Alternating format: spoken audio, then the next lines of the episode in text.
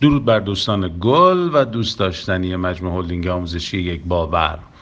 یه سوالی رو توی اینستاگرام از خیلی از عزیزان پرسیدم و فقط ازشون درخواست کردم که مدیران کسب و کار جواب بدن. یعنی غیر از اون کسی جواب نده چون اصلا مختص مدیران کسب و کار بود. اینجا هم به نظرم مدیران کسب و کار حالا مدیر فروش مدیر بازاریابی مدیر تدارکات مدیر هستین. سمت مدیر سمت سرپرستی دارید حتما این پیام رو گوش بدید. بقیه دوستان هم برای آینده خیلی خوبه اما الان طرف حساب من با مدیران هستش.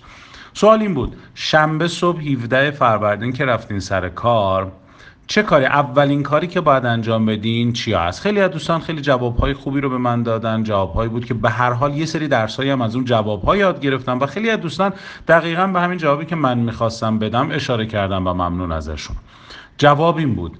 شنبه صبح وقتی میرین سر کار خیلی از کارمندای شما متاسفانه 17 18 روز نبودن خیلی ها 8 9 روز نبودن خیلی رفتن مسافرت از فضای کار دور بودن از دیگه این تعطیلات روشون تاثیر گذاشته. تنها کاری که شما باید انجام بدید از اون روز که می‌رسید نگید آی این کار رو انجام بده آی الان برو این کار بکن. نه تنها کاری که باید انجام بشه یک سخنرانی انگیزشیه.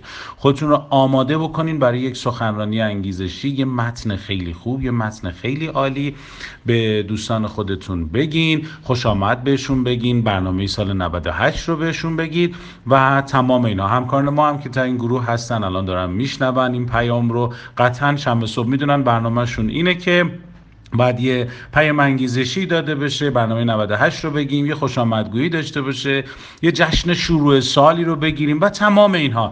که کارمند وقتی که از اون طرف میاد اینجا ندونه که وارد یه محیط کار شده و دوباره باید کار بکنه. الان ممکنه سکته بکنه. دقیقا مثل زمانی میمونه که شما از یک آب داغ حالا یهو می‌خواین وارد یاب سرد بشین. امکان سکته است. امکان این هستش که وای دوباره اومدم توی محیط.